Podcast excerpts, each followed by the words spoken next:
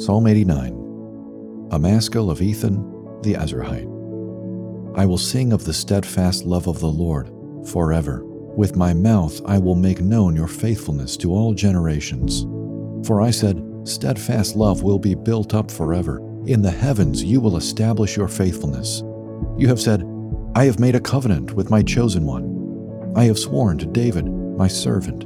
I will establish your offspring forever and build your throne for all generations. Selah. Let the heavens praise your wonders, O Lord, your faithfulness in the assembly of the holy ones. For who in the skies can be compared to the Lord? Who among the heavenly beings is like the Lord, a God greatly to be feared in the council of the holy ones, and awesome above all who are around him? O Lord God of hosts, who is mighty as you are, O Lord, with your faithfulness all around you? You rule the raging of the sea. When its waves rise, you still them. You crushed Rahab like a carcass. You scattered your enemies with your mighty arm. The heavens are yours. The earth also is yours, the world and all that is in it. You have founded them. The north and the south, you have created them. Tabor and Hermon joyously praise your name. You have a mighty arm. Strong is your hand, high your right hand. Righteousness and justice are the foundation of your throne. Steadfast love and faithfulness go before you. Blessed are the people who know the festal shout, who walk, O Lord, in the light of your face, who exult in your name all the day, and in your righteousness are exalted. For you are the glory of their strength. By your favor our horn is exalted. For our shield belongs to the Lord, our King, to the Holy One of Israel. Of old you spoke in a vision to your godly one and said, I have granted help to one who is mighty. I have exalted one chosen from the people. I have found David, my servant. With my holy oil I have anointed him, so that my hand shall be established with him. My arm also shall strengthen him. The enemy shall not outwit him. The wicked shall not humble him. I will crush his foes before him and strike down those who hate him. My faithfulness and my steadfast love shall be with him, and in my name shall his horn be exalted. I will set his hand on the sea, and his right hand on the rivers. He shall cry to me, You are my Father, my God, and the rock of my salvation. And I will make him the firstborn, the highest of the kings of the earth. My steadfast love I will keep for him forever, and my covenant will stand firm for him. I will establish his offspring forever, and his throne as the days of the heavens. If his children forsake my law, and do not walk according to my rules, if they violate my statutes and do not keep my commandments, then I will punish their transgression with the rod and their iniquity with stripes. But I will not remove from him my steadfast love or be false to my faithfulness.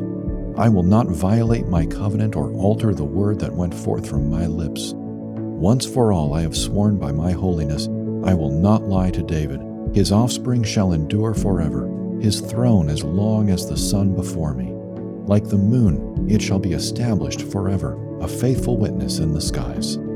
Selah. But now you have cast off and rejected. You are full of wrath against your anointed. You have renounced the covenant with your servant. You have defiled his crown in the dust. You have breached all his walls. You have laid his strongholds in ruins. All who pass by plunder him. He has become the scorn of his neighbors. You have exalted the right hand of his foes. You have made all his enemies rejoice. You have also turned back the edge of his sword, and you have not made him stand in battle. You have made his splendor to cease and cast his throne to the ground. You have cut short the days of his youth. You have covered him with shame. Selah. How long, O Lord, will you hide yourself forever? How long will your wrath burn like fire? Remember how short my time is. For what vanity you have created all the children of man. What man can live and never see death? Who can deliver his soul from the power of Sheol? Selah. Lord, where is your steadfast love of old, which by your faithfulness you swore to David? Remember, O Lord, how your servants are mocked, and how I bear in my heart the insults of all the many nations, with which your enemies mock, O Lord, with which they mock the footsteps of your anointed. Blessed be the Lord forever. Amen. And amen. Perhaps when you read the Psalms that recount God's promises to David, you feel a bit removed from it all. How do God's actions toward a single king centuries ago speak to me? Perhaps I see who God is and how he acts and am encouraged by that, but I don't myself enjoy the promises and blessings of David, you might think. One key to understanding the Old Testament, however, is the principle of corporate solidarity. Simply put, in the biblical worldview, the one stands for the many, and the many are represented by the one.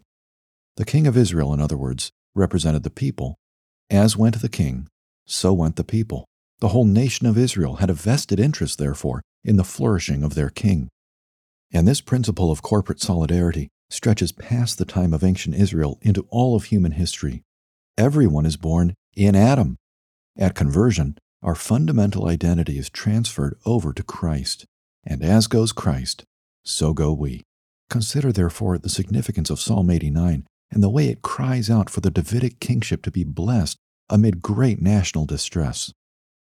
Do you begin to see how deeply relevant the Davidic throne is to your own life?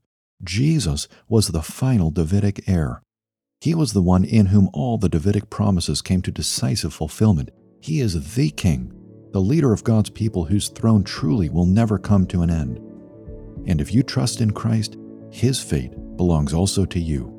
You will share in his resurrection, his glory, his rule.